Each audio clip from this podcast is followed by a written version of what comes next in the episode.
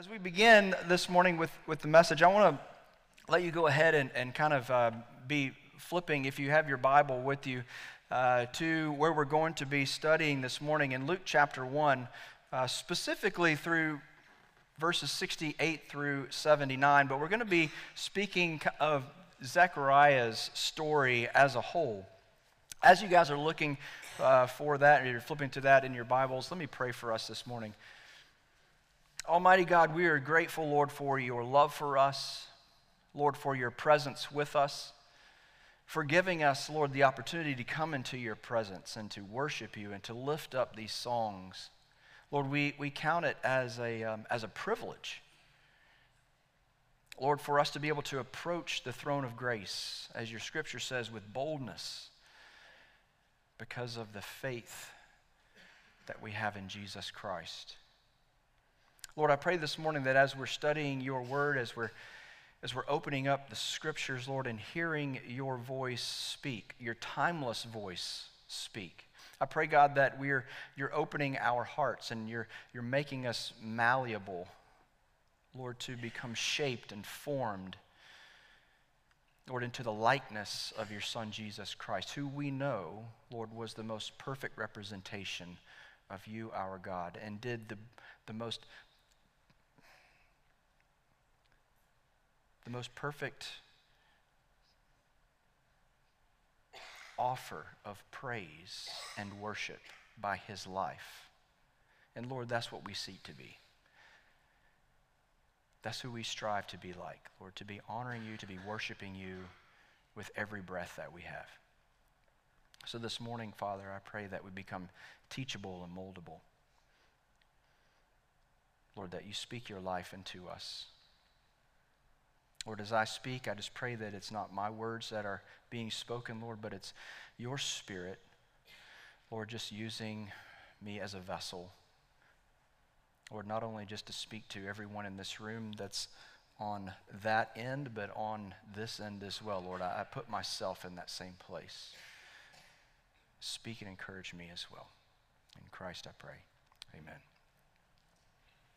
So we have been looking at the importance of, or just the significance of the song, the hymn, the carol, whenever it comes to celebrating and, and, um, and really being festive in this season of Christmas. And I know that there's a, a lot of you out there that really appreciate the, the, uh, the festive songs. We, uh, as our family, this past week, we were able to, and we had the, the privilege of going and seeing the Trans Siberian Orchestra um, and I, I, tell you, it's funny because Mindy came up and asked, "You go, so do you think that? Do you, do you, did you feel like that was a little bit too much with the Trans Siberian Orchestra?" I said, "Absolutely not." I said, "That's what I paid for." I paid for the show, I paid for the screaming guitars and just the, the orchestra, the whole thing. And it was amazing the, the, um, the compilations of songs that they played within that, um, within that two hour set. And one of the th- songs that they kind of incorporated into their, I guess, rock opera or, uh, orchestra was one of a composer that I'm sure that we've all at least heard the name of. In fact, you've probably heard portions of his work in, in multiple songs that you've listened to and not even realize it. And this composer's name was Ludwig van Beethoven. Anybody ever heard of Beethoven? All right, good. Beethoven was, is probably the most famous composer, I would say, in the last two or three hundred years. I mean, his work was an absolute masterpiece. And one of the things that I think that we, we don't know as we listen to his work is that his work was actually a reflection in a lot of ways of his life and the things that he was experiencing and going through at the time. In fact, one of the, his most famous symphonies is the Beethoven's Fifth, Beethoven's Fifth Symphony. Now, Beethoven was a, he was a brilliant mastermind of naming his symphonies that he just he nam- named them by the number that he wrote them. So, in his fifth symphony, he wrote it, it took him about four years to write this symphony. But what was going on in Beethoven's life at this time was he was struggling with his health. He was continuing to have a, a, decline in his health. In fact, one of the things that was really ailing him was his, his hearing. He was going deaf. And historians have looked back at Beethoven's life and they recognize that what was going on with him likely was the, the, uh, the results of lead poisoning. And it was something that was probably not anything he intended, but they ate from lead plates. He drank wine from lead goblets. And over time, some people have a, a huge sensitivity to lead. Well, one of the things that that was causing in Beethoven was his hearing loss.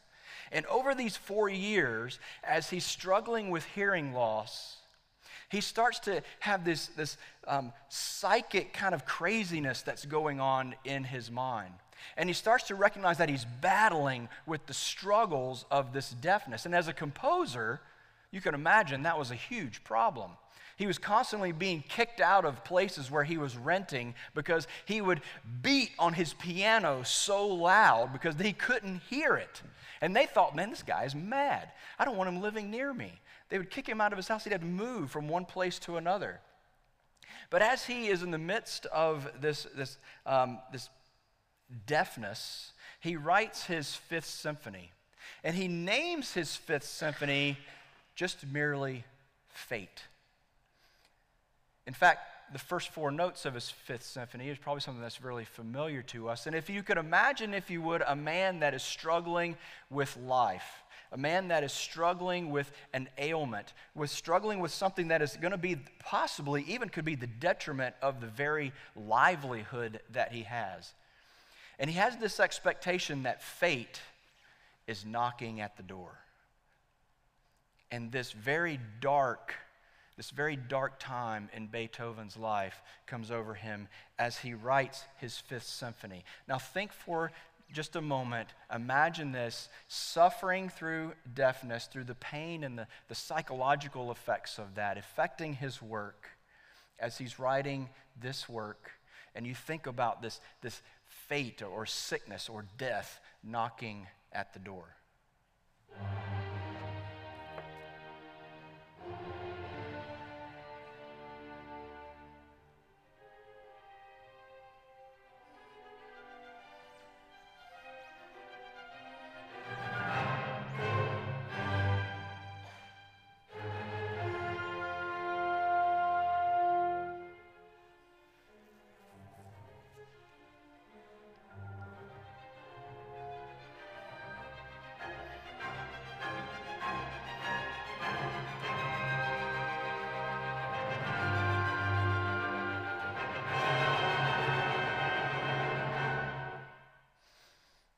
Feel the anger? Can you feel the frustration? In fact, in a lot of ways, we kind of synonym, uh, you know, we, we kind of make this, that's the, our dun dun dun dun moment in life. It's just the most frustrating, you know, um, irritating parts of life. And that's exactly what Beethoven was going through during these four years that he composes this. But just after he composes his fifth symphony, he writes the same year in 1808 his sixth symphony, named for the sixth symphony that he wrote. And what Beethoven would do was, in the midst of this time that he's struggling with all of these, these physical ailments and the going deaf, he would retreat into the woods. He would retreat into, um, into the, uh, this little cabin that was kind of um, dispersed out into the middle of the countryside and he's looking for and he's trying to find some type of peace in the midst of all of these struggles. So after he, after he composes this fifth symphony where fate's knocking at the door and life is so frustrating and struggling, he writes his sixth symphony as he's in the countryside and he comes to recognize that life is not all that terrible after all. In fact, one of the um, one of the critics of his Sixth Symphony writes that this is Beethoven it shows in this Sixth Symphony a figure that is one that is um, at one with nature, that is resting in the bosom of nature, celebrating its bounty, fearful of its sublime might, and in the end expressing thanks to its Creator for all of these states. So, unlike his fifth symphony, which Beethoven named Fate, he named his sixth symphony Pastoral. Pastoral meaning that he found peace and oneness with God walking through creation in the pastures of the countryside. Listen to the difference between these two symphonies written and composed the same year, depending on his state of mind and depending on his, his relationship then with the Lord.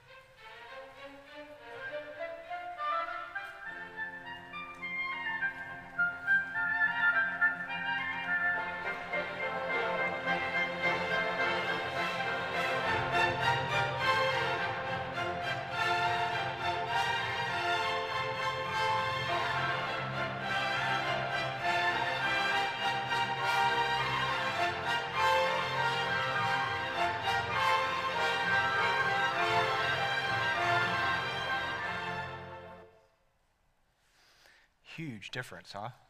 Huge difference. And you know, as I was thinking about Beethoven and his kind of his ebb and flow of life, especially in the midst of his ailment that could have hindered him from writing music at all. In fact, he wrote this last symphony, the sixth symphony, it wasn't his last one, but he wrote the sixth symphony as he was deaf. The fifth symphony, as he was going deaf, he was deaf when he wrote his sixth symphony, but yet found joy and fulfillment. And I thought that, you know, just as Beethoven was wrought with this physical ailment and was probably the most unlikely of thing being deaf that could become of a composer to write music, how this might just be similar to this character and this person that we know in scripture, Zechariah. Now, the circumstances were a little bit different, but there was still a physical ailment that was in the midst of this particular story, Zechariah. You know, he was a composer, Zechariah, as well. Most of us don't recognize that. Zechariah the priest was a, was a composer of music, and the, he composed a hymn that we find in Luke chapter 1 that a lot of times, again, as I mentioned before, at the Christmas time, we skip over these hymns, these, these songs that are composed by the Virgin Mary and composed by the priest Zechariah. But what happens leading up to Zechariah's composition of this hymn is one that I feel like is, has a lot of similarities to Beethoven's life and journey. Now, most of us will not recognize Zechariah specifically as a composer. We'll remember him as a priest we remember him as the husband of Elizabeth, Elizabeth, who was Mary's cousin. And most famously, Zechariah was the father of John the Baptist. Now, Luke, um, Luke's gospel gives us some insight into the events surrounding Zechariah's composition, into some of the events surrounding the writing and the singing of his particular hymn. So, the, um, the scriptures tell us some things that I think are very important for us to understand about Zechariah that, that really gives us some context to the music that he wrote. Luke tells us that in verse 5 that, that he was a priest of Abijah's division. You know, this was specific because we had to recognize well, if, you, if, if, if Zechariah was a part of a particular division of priests, how many divisions were there? Well, doing a little research recognized that there were 24 priestly divisions that would take turns in, um, in manning and supporting the temple. They were, out of these 24 uh, divisions, they were chosen for two weeks at a time to go and to serve in the temple complex. Verse 6 says that Zechariah was righteous in God's sight. Both he and his wife Elizabeth were righteous. So it wasn't just that Zechariah was a priest, but he was called righteous, and not righteous according to anyone else, righteous according to God. His division, his division of priest, they happened to be, and when I say that, I mean that kind of in jest, because I, I see God's providence in how and when Zechariah was scheduled to be serving the temple. It says that his division just happened to be on duty in verse 8. And then it says he just happened to be chosen by Lot to go in and to burn incense in the presence of the Lord. Now, casting lots was kind of a way for there to be a, um, an space for God to speak and offer his selection. It was kind of a rolling of the dice.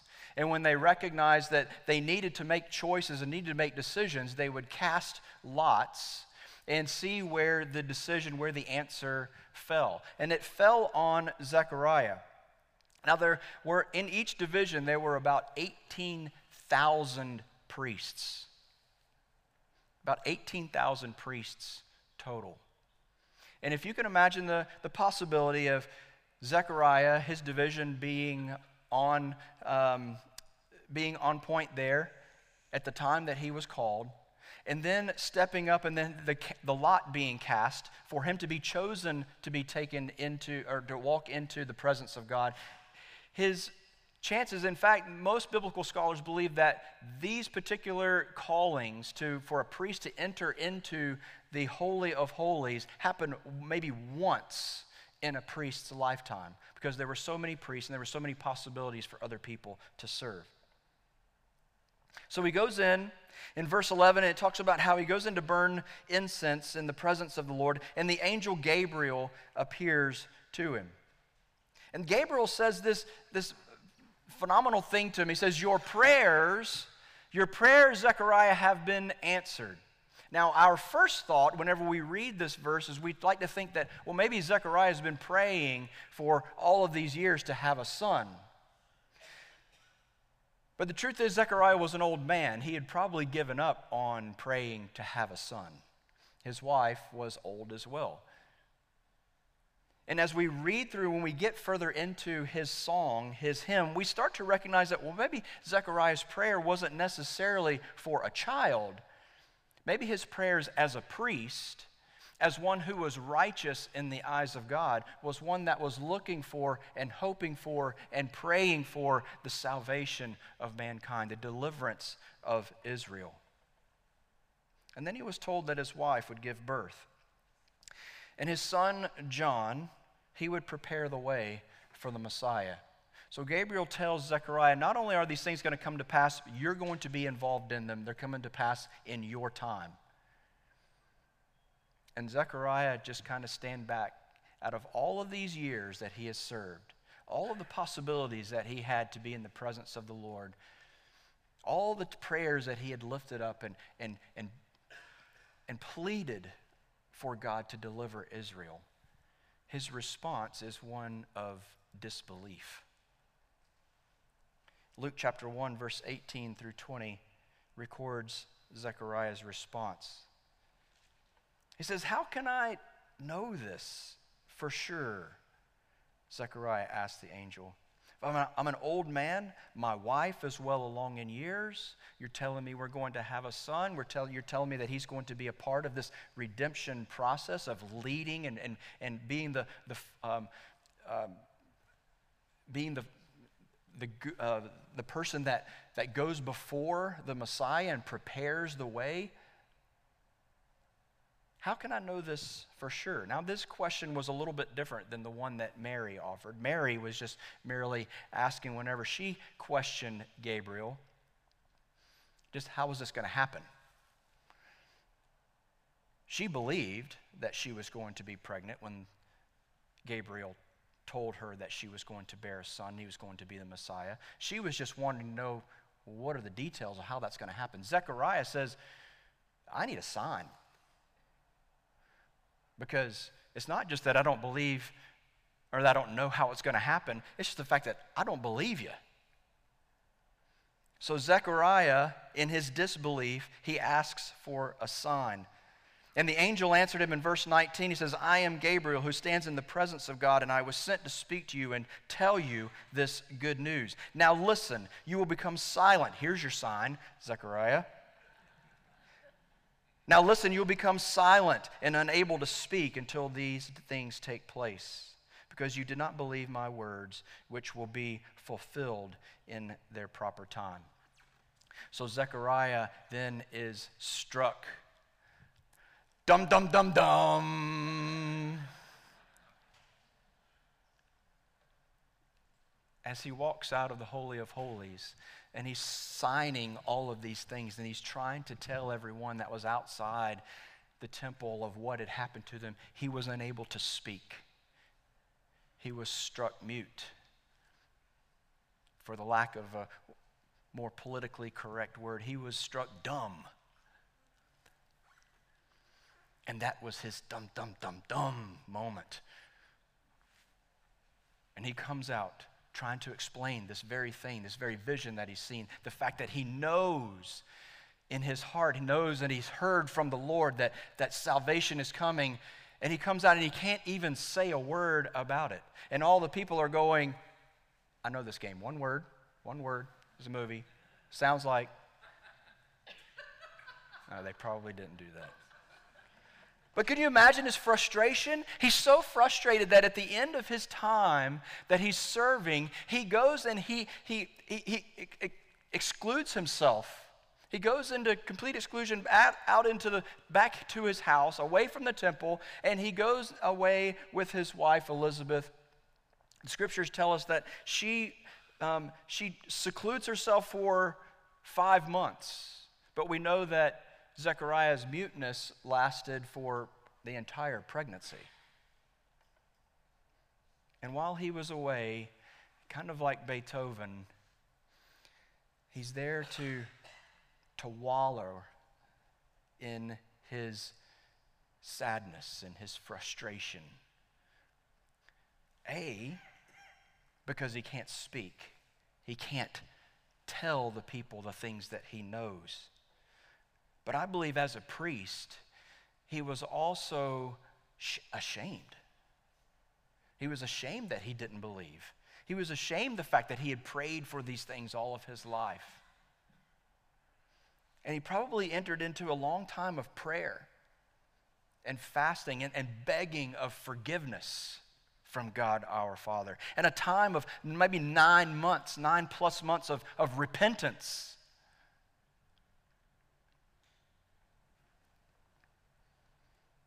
And it was at the point where Scripture tells us that John the Baptist was born and according to Jewish tradition was taken to the temple to be circumcised and named, that Zechariah was then miraculously healed and his voice was returned to him. You see, it was at the point that he recognized and that he proclaimed belief in what the angel had told him. And the way that he made that proclamation by, was by simply naming his child who the angel told him to name him. Luke chapter 1, verse 62 through 64 says they motioned to Zechariah after Elizabeth had told the priest that John the Baptist's name would be John. And they were like, that doesn't make any sense. You guys don't have anyone in your family named John. And they look at Zechariah and they say, Zechariah, what, what, what do you say? And Zechariah, still unable to speak, motions for a tablet. He writes down these words His name is John. And at that moment, they were all amazed because, verse 64, immediately his mouth was opened and his tongue was set free, and he began to speak, praising God. You see, it was at the moment that Zechariah proclaimed his belief in what was told to him and fulfilled the words of the angel that he showed his belief and that his speech was restored. His dum dum dum dum moment had finally come to an end. It had come to its full season. And then from that season, that his voice was restored became his pastoral moment to where he recognized the peace and the glory and the praise of God through the salvation that was coming through the Messiah that had been promised. And it was because of he now has discovered this, this peace and the presence of God, and that the, what God had expressed to him that was going to come true, that he could believe it and he could profess it. He pens this hymn. And much like Beethoven's pastoral hymn, his pastoral composition, Zechariah's composition sounds just as beautiful, just as poetic.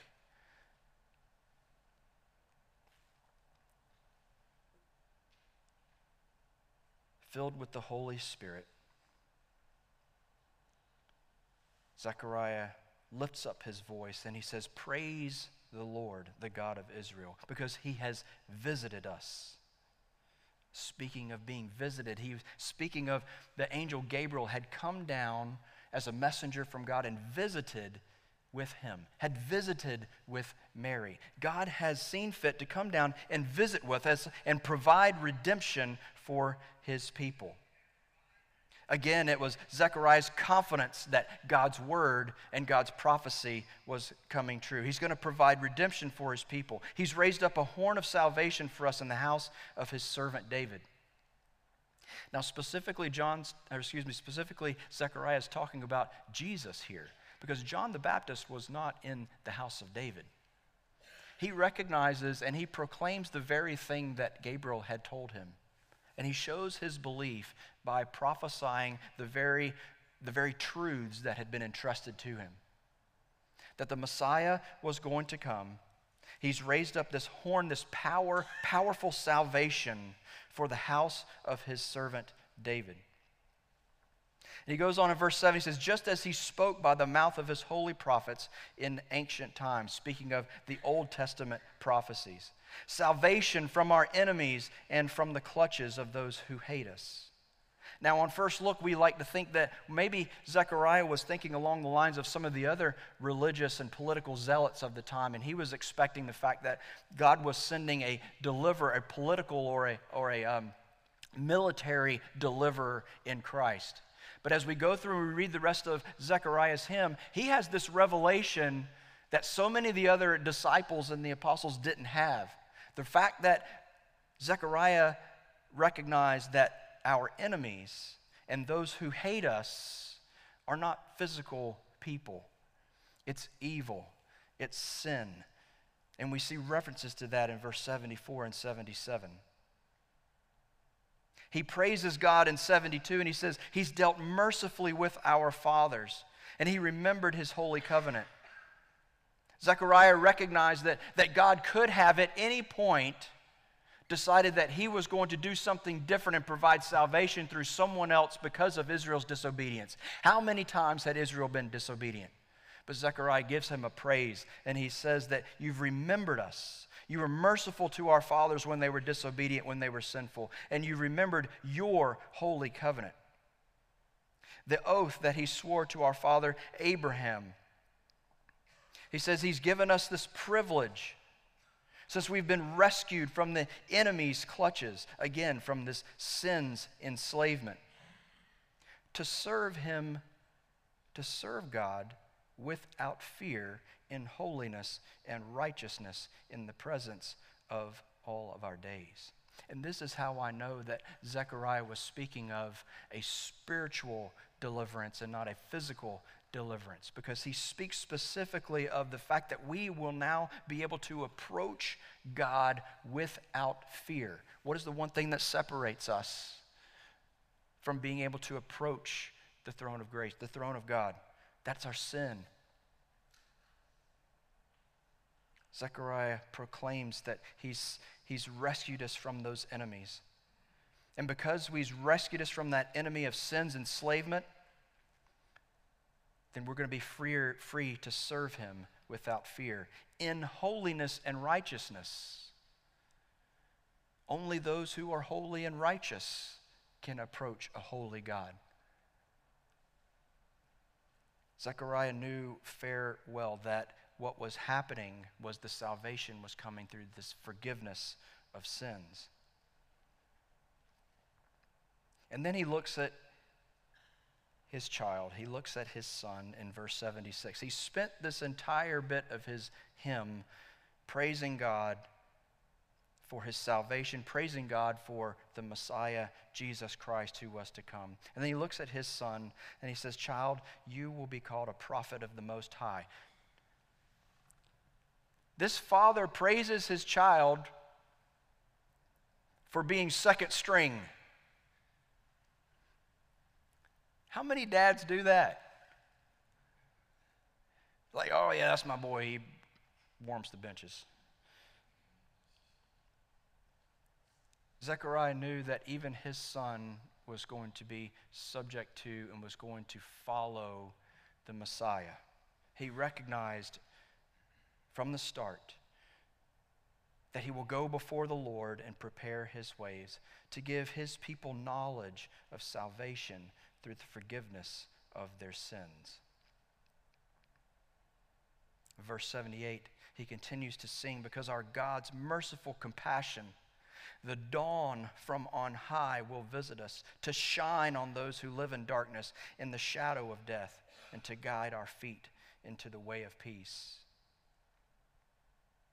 Now, the fleshly, earthly Zechariah could have easily spent this entire opportunity to write this song about the birth of a son that had not come to him for generations and ages in his life with his wife, who was also up in age. He could have spent this entire hymn thanking him for, for giving me an offspring. Lord, thank you for this son that you have promised me in my old age. No, what he does is he thanks God for his salvation that comes in Christ.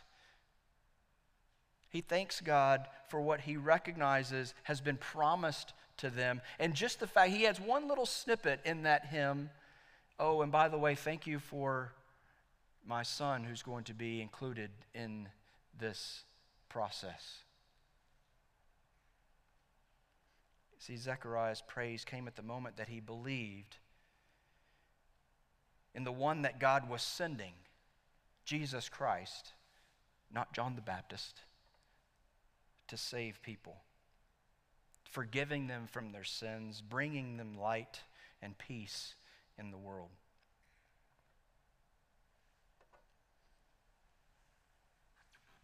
You see this shift in Zechariah's life through these events that happened. His dun dun dun dun moment of desperation. And then the peace and the restoration that comes to him at the point that he believes and he gives praise to God for the one true Savior, the one true Lord, who his, his son John would precede, but yet point to the Savior. And he gives him thanks for that, and he believes the words that were spoken to him. You know, maybe in our lives, we can reflect on those dum, dum, dum, dum moments. To where we've been struck with the understanding or the, the the reality of our brokenness, of our sinfulness. We're struck with shame. We're struck with the, with the realization that we need forgiveness. That our sins have overwhelmed us and they've, they've, they've caused us to be in this this dark place in our life, just as Zechariah was for some nine months, wallowing in his sin and frustration and distance from God. But then, in the midst of remembering our dun dun dun dun season, we also can reflect on that pastoral season to whenever we did, just as Zechariah did at the point that his son John was born and was named, and he believed, that we remember the point that we believed, that we accepted the forgiveness of sins, that we lifted up a hymn of praise for salvation, that we moved from this, from this composition of fate and death and frustration and darkness and evil in our, in our lives. And we moved into this place to where we recognized wholeheartedly that we were walking in the presence of God because of the forgiveness of our sins. Can you reflect on that for a moment in your own life? For those of us who have recognized Jesus Christ as our Lord and Savior, sometimes it's good to remember the times before we knew who Jesus was. And the reason that it's good to remember is because we often, we often don't, don't celebrate the salvation that we have. We often don't praise God as Zechariah did for recognizing the fact that we have forgiveness of our sins, for we've been brought out of that dum dum dum dum moment into this pastoral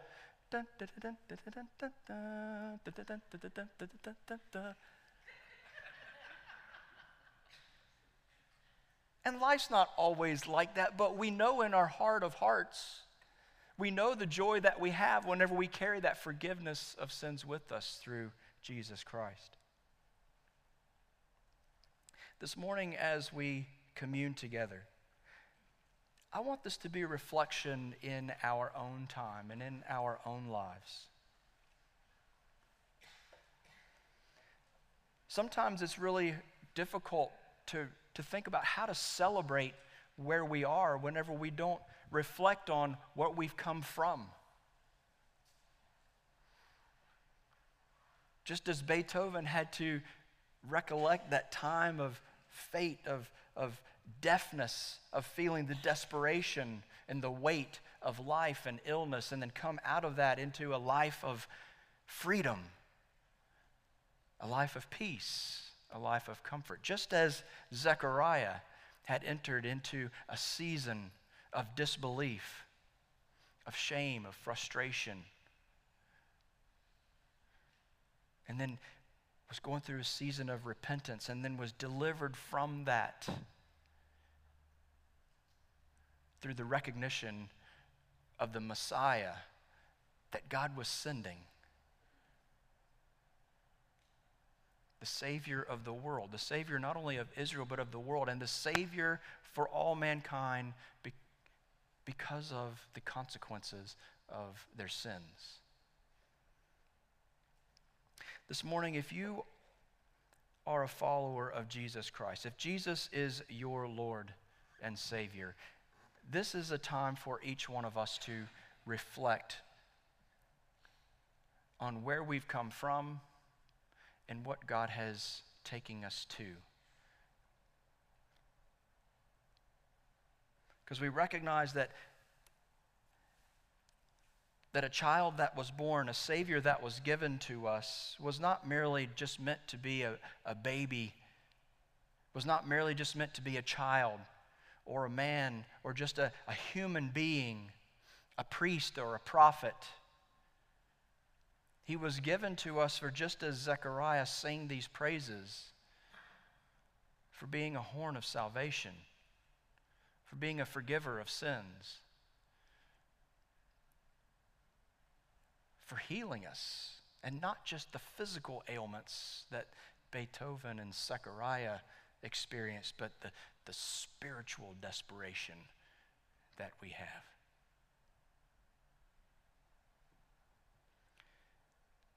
At the same time, for those of us who are remembering that as we're communing together this morning, I also want to invite those that maybe you, you don't take communion because you have not recognized the salvation of Jesus Christ. Maybe you are still in that dark place as Zechariah was for nine months. of shame and frustration, wallowing in sin, looking for redemption, a time that you are freed to speak a word of praise. Maybe you're still in that dum, dum, dum, dum moment in your life. And for those of you who are in that place, God wants to let you know, and He wants to make sure that you understand that you don't have to be and remain in that Beethoven's Fifth Symphony of fate, of death, of destruction, of frustration, of darkness. By believing that Jesus Christ is the Son of God and that he was given as a gift to all of mankind for the forgiveness of sins. That you are and can be delivered from that life of darkness. The dead end, the dead end life of the flesh. That you don't have to live in unforgiveness. That you don't have to live in darkness. That you don't have to live in desperation and hopelessness. God wants you to know that Christ is for you. And He forgives you. And all He requires is for you to believe and obey. Accept that forgiveness of sins. Proclaim it as Zechariah did. And then lead a life of obedience to the Lord Jesus Christ, doing all that He's asked of us to do. And then we move from that dum, dum, dum, dum life to a life of the peace and the comfort, the joy of that pastoral symphony of happiness. Because we know that we are forgiven. We know that we've shed that darkness and that desperation in our life. If that's you this morning and, and you are not sharing in this meal because you have not accepted that, then I want to invite you while those of us are remembering our desperation and our salvation, I want to invite you to come up and I, I just want to pray, pray with you. I want to explain to you what that means to be set free of the bondage of sin and desperation. And maybe you need to make that proclamation in your own life to accept the gift that God has given us in Jesus Christ. This is your time. Father, we're grateful for the, the bread and the cup that you have given us to remember your Son, Jesus Christ. Lord, we read and we reflect on this beautiful hymn that Zechariah offered up to you. I praise to you, Lord, for offering salvation in your Son, Jesus Christ a recognition that you are a God that never forgets, that always fulfills his promises. Lord, that have brought your people out of darkness and desperation into a light life of light and hope and forgiveness. And for those of us, Lord, that have proclaimed you and are following you, Lord, as we take this meal, I pray that we reflect on where we have been brought from and what you are bringing us to in righteousness and sanctification through your Son, Jesus Christ. Father, I pray for those of us, Lord, that are still struggling in that life of darkness. Lord, that you soften those hearts to receive forgiveness Lord, to cast off the chains of darkness and desperation. and to receive the liberty of your Son, Jesus Christ, the forgiveness of sins, and eternal life with you, God our Father, through him.